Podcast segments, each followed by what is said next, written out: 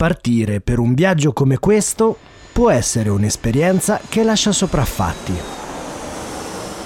Perché sto andando in una città che ha quasi 3000 anni di storia.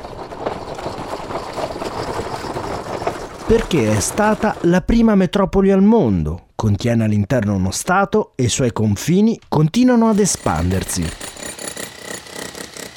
Oppure, più semplicemente, perché da molti viaggiatori è considerata la città più bella del mondo.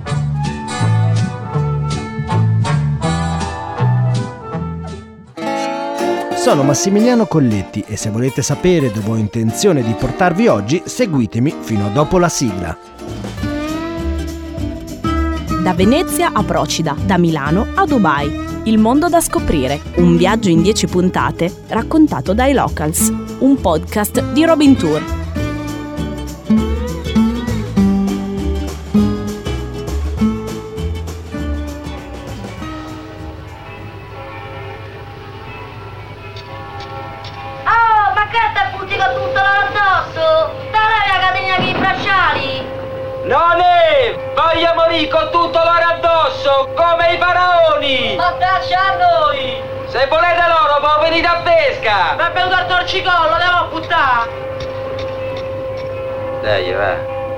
Soddisfazione al popolo.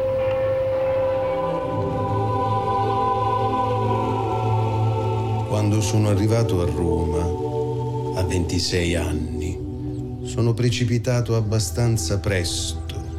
quasi senza rendermene conto,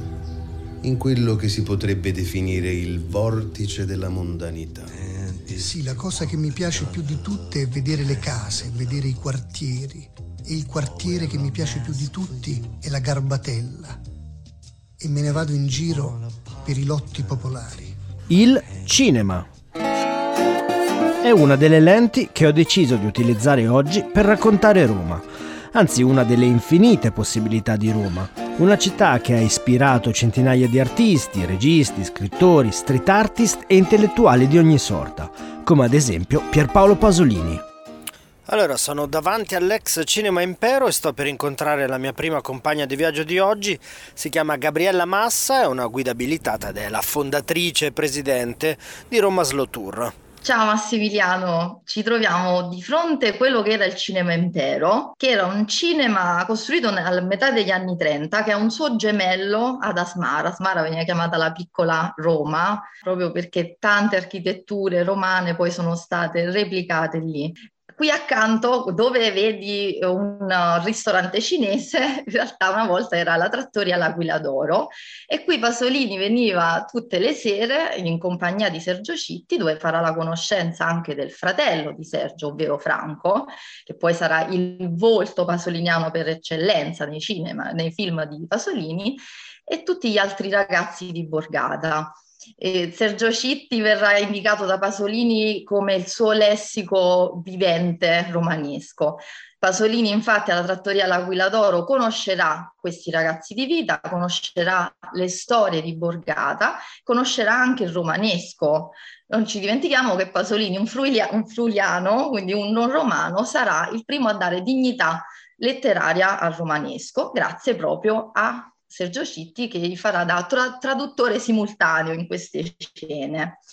E quindi se voi ci spostiamo un pochino e andiamo, ci dirigiamo verso il Pigneto. In realtà qui siamo in un punto a metà tra Torpignattara e Pigneto. Siamo nel quadrante est della città, siamo in questo triangolo diviso tra la Prenestina e la Casilina. In realtà è un unico quartiere immenso, però è un mosaico di tanti mini quartieri, tante identità diverse. Oggi il Pigneto è molto diverso rispetto a come lo vediamo nel film uh, di Accattone, in quanto ora si è riempito di localini, trendy, ristoranti, tanta movida. Però se riesci ad andare un po' oltre questo aspetto un po' glamour, in realtà riesci ancora a intuire quest'anima molto particolare del Pigneto, fatta di casupole basse, orticelli, muretti screpolati e questo è quello che attrae tanto Pasolini proprio da scegliere il Pigneto proprio come set principale del suo primo film, appunto a Cattone. Siamo arrivati in via Ettore Giovenale, e qui, proprio tra queste casette basse, eh, se mi segui in questa piccola stradina che non ha nome, in realtà leggi questa targa. Questa targa, apposta qui non dal comune di Roma, ma da qualche abitante, dice Vicolo dell'Accattone. Perché? Perché in realtà dietro questo muro puoi vedere una piccola casetta bassa questa è proprio la casa di Accattone e lui sceglie questi luoghi proprio per rappresentare il, l'oggetto di tutta la sua opera letteraria e cinematografica, ovvero questa umanità reietta, il sottoproletariato urbano, è un posto che all'epoca ovviamente si trovava a metà tra città e campagna. Ci spostiamo un altro poco e arriviamo a via Fanfulla da Lodi. Ora, noi possiamo forse definire il Pigneto il quartiere pasoliniano per eccellenza a Roma. E se il Pigneto è il quartiere pasoliniano per eccellenza, via Fanfulla da Lodi è la strada più pasoliniana che c'è. E questo te lo racconta anche questo trittico di Murales che in un sol, col- sol colpo d'occhio riesci a vedere questo è un murale di Omino 71 che rappresenta Pasolini come un supereroe, con la maschera da supereroe, vedi la scritta, scritta Io so i nomi, e qui accanto vedi anche altri due murales, uno con l'occhio di Pasolini e accanto la mia preferita, che è bellissima, di Mr. Clevra, che raffigura ehm, la Madonna da giovane nel film Il Vangelo secondo Matteo. Ma perché ti ho detto che via Fanfulla da Lodi è la strada più pasoliniana che c'è? Perché qui c'è il bar Necci, erroneamente viene indicato come il bar di Accattone, ma in realtà qui Pasolini non girerà nessuna scena, però in realtà è un luogo dove Pasolini si eh, dedicherà alla lavorazione del film, farà il casting, lo userà un po' come base. Dopo aver bevuto un ottimo caffè al Barnece al Pigneto, salgo in metro e mi dirigo in centro, a Piazza dell'Esedra, a pochi passi dalla stazione Termini. Qui sto per fare la conoscenza di un'altra guida turistica abilitata che si chiama Fabio Salemme, a cui chiedo di raccontarmi un'antica passione di Roma e dei romani, quella per l'acqua.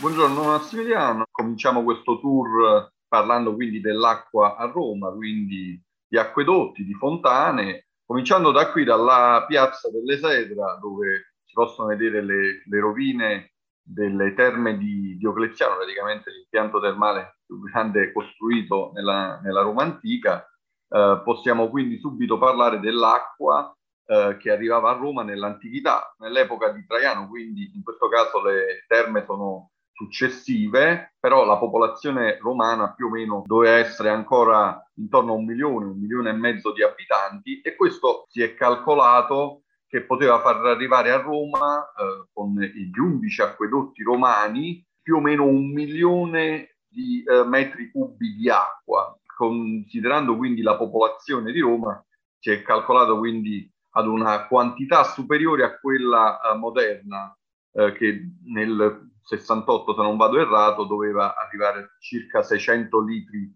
per, uh, per ogni persona. Eh, la cosa interessante da dire è che naturalmente l'acqua non serviva solo per uh, uso quotidiano, quindi uh, bere e via dicendo, ma serviva anche per altre, per altre funzioni. Ecco, il fatto che ci siano questi, queste terme che potevano accogliere, secondo alcune stime, 6.000 o più persone, fino a 8.000, 10.000 persone, ci fa capire che servivano tanti metri cubi d'acqua, oppure come venivano definite nell'antica Roma, le quinarie, l'acquedotto dell'acqua Claudia, che è uno degli acquedotti più importanti che oggi decora un'altra zona di Roma come quella del Parco degli Acquedotti, che partendo dal Parco degli Acquedotti può seguire un po' Uh, come dire, le, le, arcate, diciamo la parte esterna dell'acquedotto, perché molto spesso l'acquedotto prosegue sottoterra. Quindi stavamo dicendo uh, una grande quantità d'acqua eh, che poteva essere più o meno di 4.000-4.500 quinarie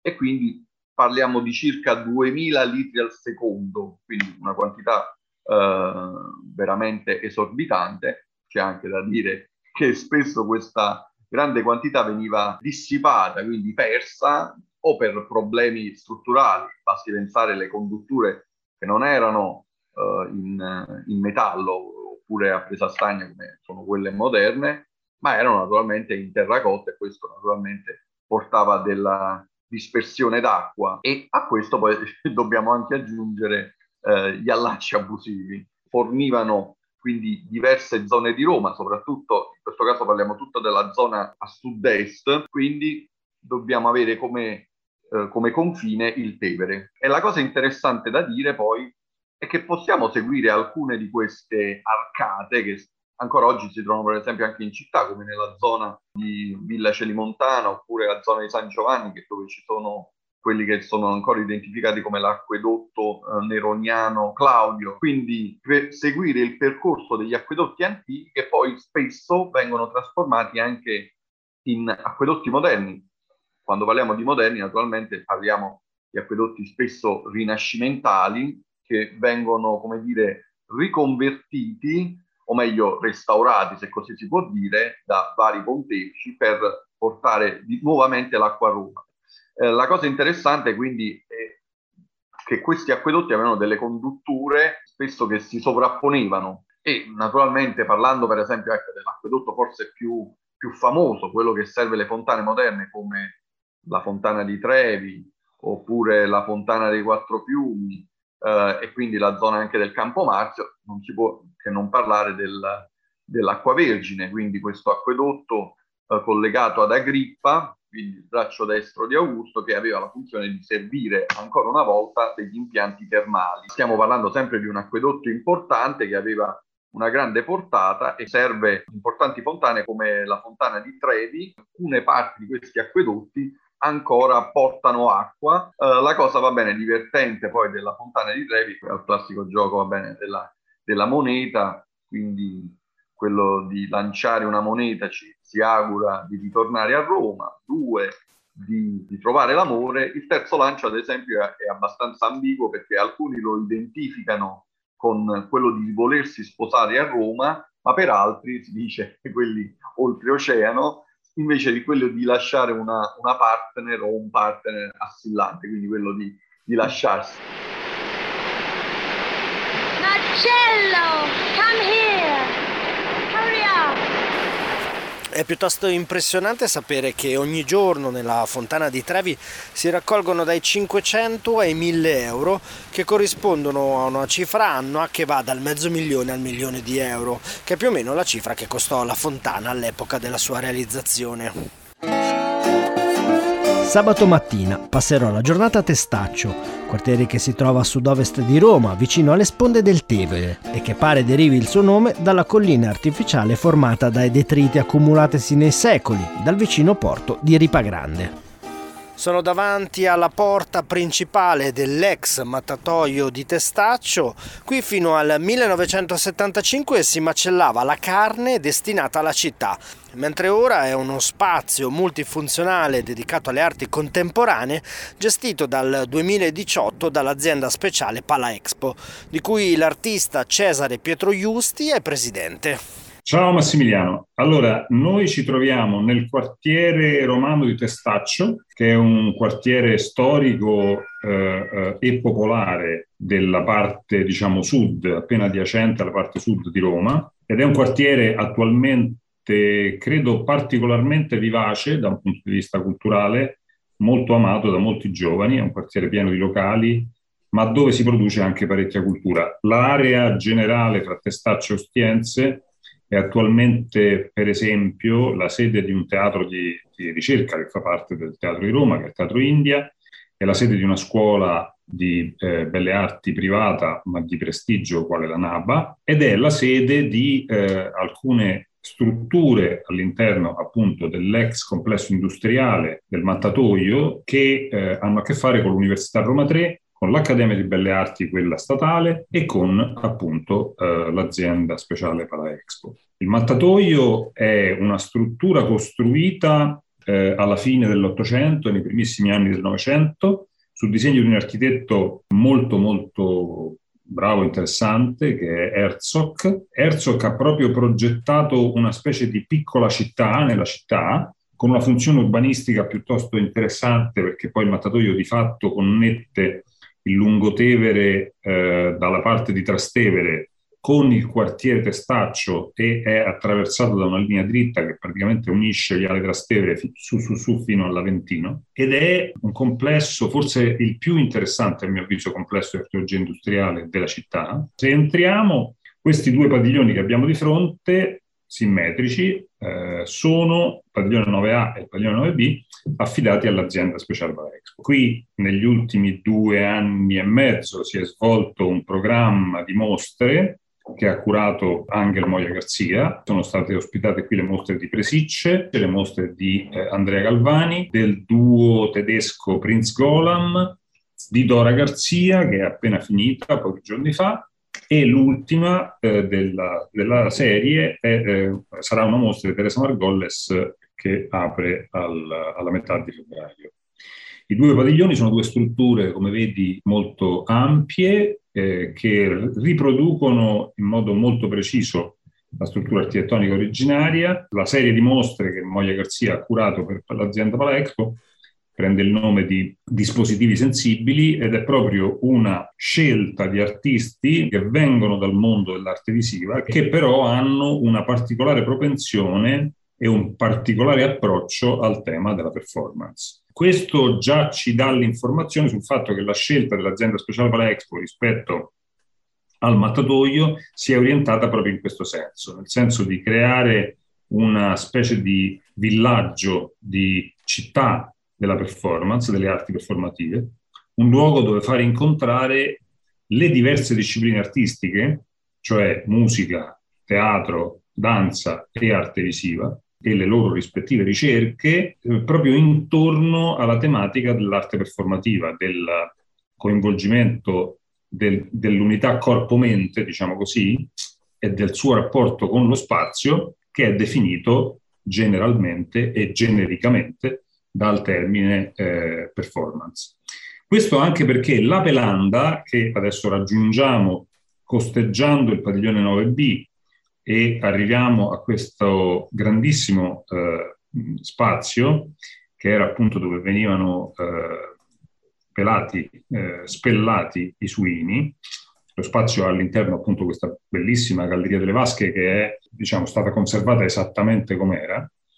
eh, lo spazio della Pelanda è invece uno spazio forse meno adatto alle uh, attività espositive vere e proprie, alle mostre, ma invece molto adatto per le attività performative. Tanto è vero che già eh, quattro anni fa questo spazio era usato da alcune organizzazioni che a Roma producono ehm, i festival di arti performative più interessanti diciamo, che la città offre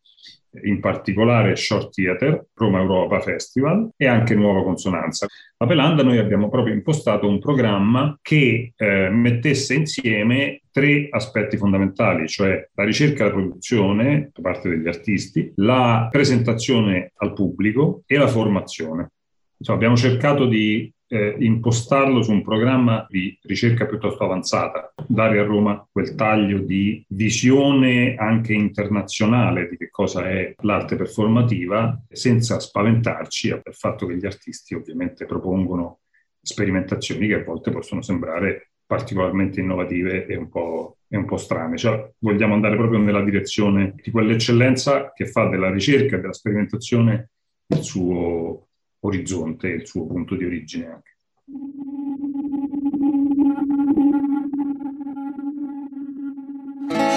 Lascio questa Roma proiettata verso la ricerca e la sperimentazione per immergermi in un altro aspetto della cultura cittadina che gode di grande attenzione, la cultura gastronomica.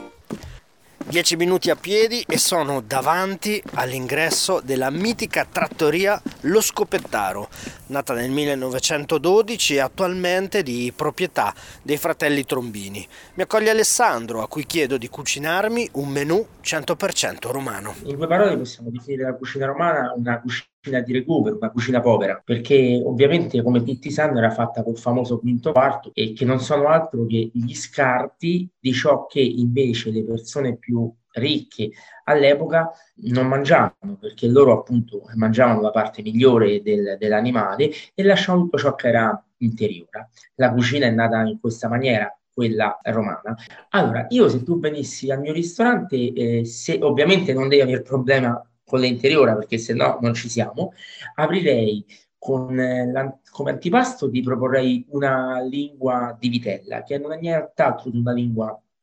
bollita, noi poi la prepariamo tagliata a macchine con una salsa che facciamo noi, lasciamo riposare 24 ore e poi la, la serviamo a temperatura ambiente. E benché possa sembrare strano, io ti assicuro che eh, la lingua è un qualcosa che se tu non sai che lingua la mangi tranquillamente, sia per consistenza che per sapore, non ha nessun tipo di sapore forte. Di primo, io vado un po' controcorrente, nel senso che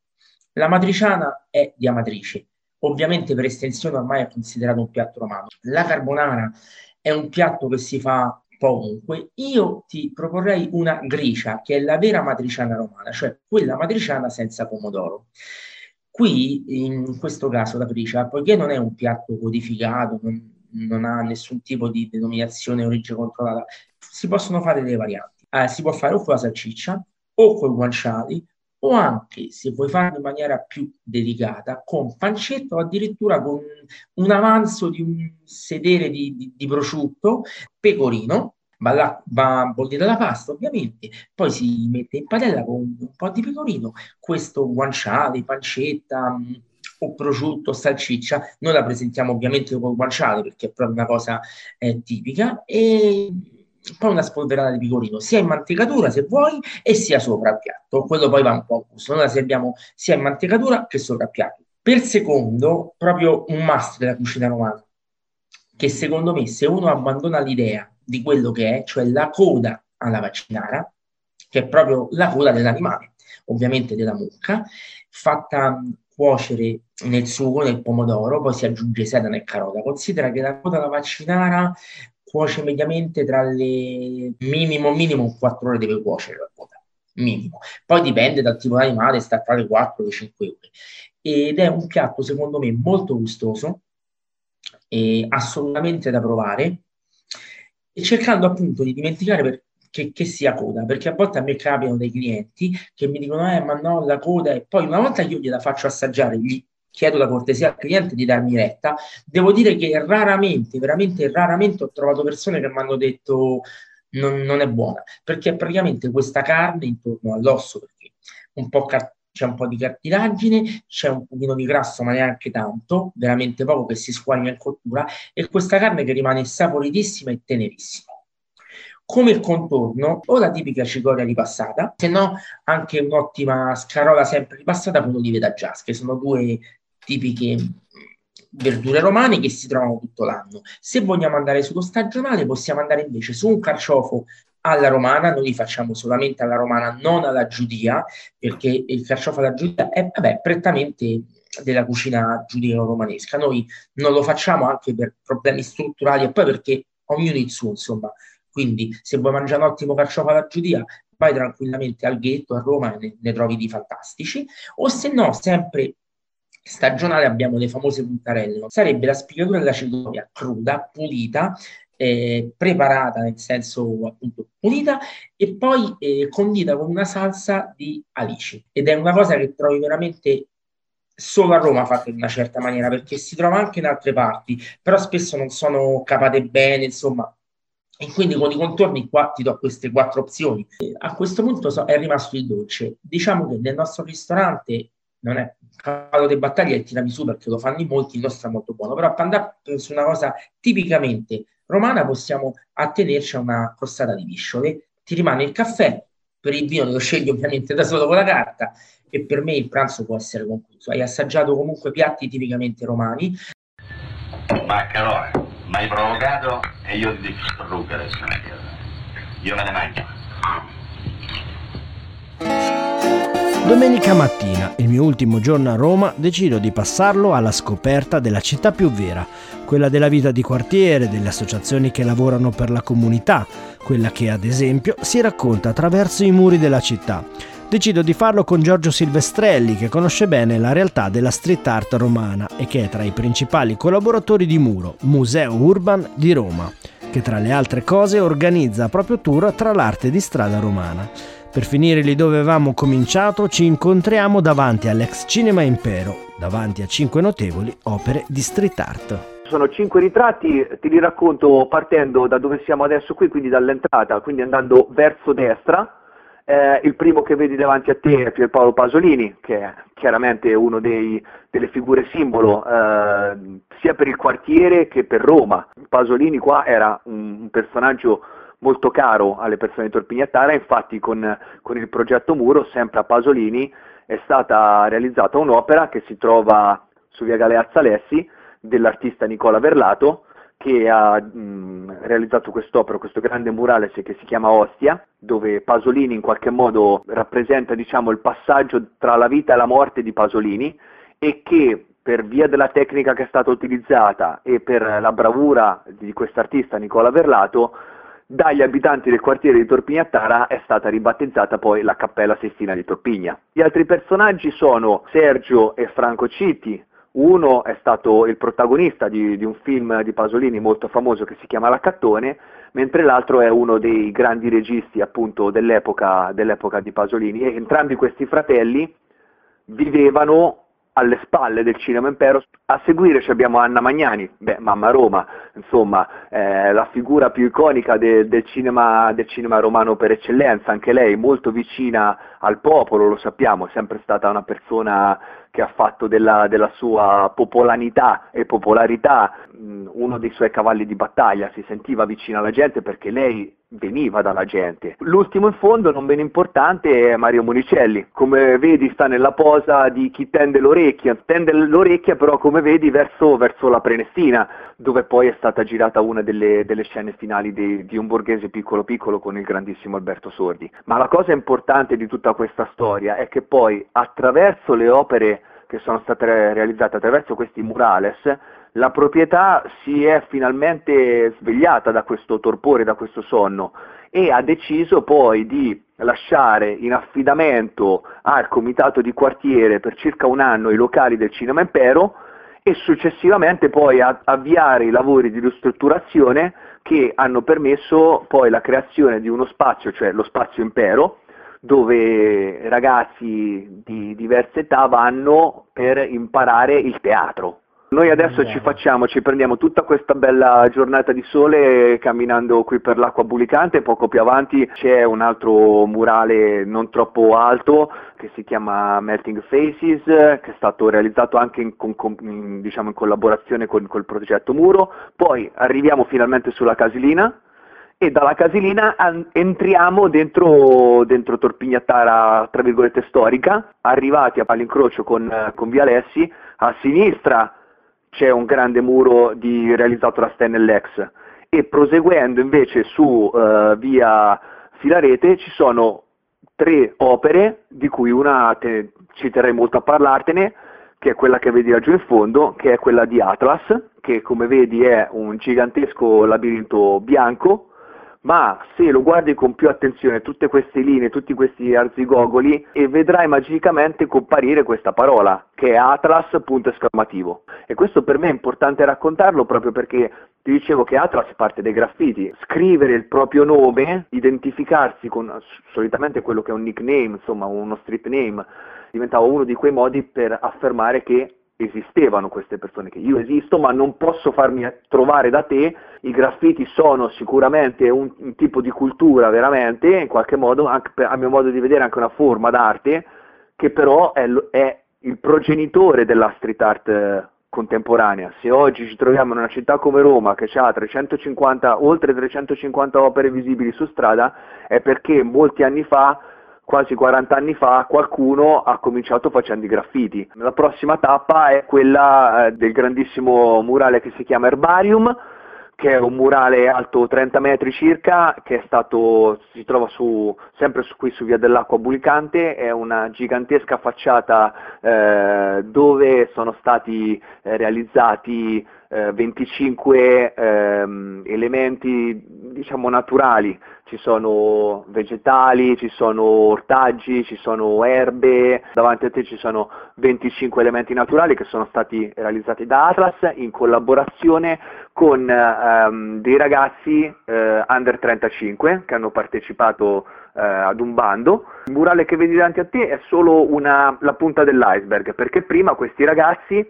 sono venuti nel quartiere molte volte, hanno svolto dei workshop e dei laboratori insieme con l'Eco Museo Casilino che li ha proprio guidati all'interno del quartiere. È veramente un quartiere che vive di tantissime eh, culture diverse e, e il murale davanti a te le rappresenta in qualche modo. Bene, il mio viaggio a Roma finisce qui, è stato bello per una volta posare lo sguardo altrove, lì dove a causa della tanta bellezza diffusa ovunque in questa città, alle volte fa fatica a posarsi. Nella prossima puntata del Mondo da scoprire vi porterò in un luogo molto diverso da questo, drasticamente più raccolto, dai confini ben definiti e per tutto il 2022 decisamente ricco di cultura. Quale? Non vi resta che pazientare 15 giorni. Buon viaggio da Massimiliano Colletti.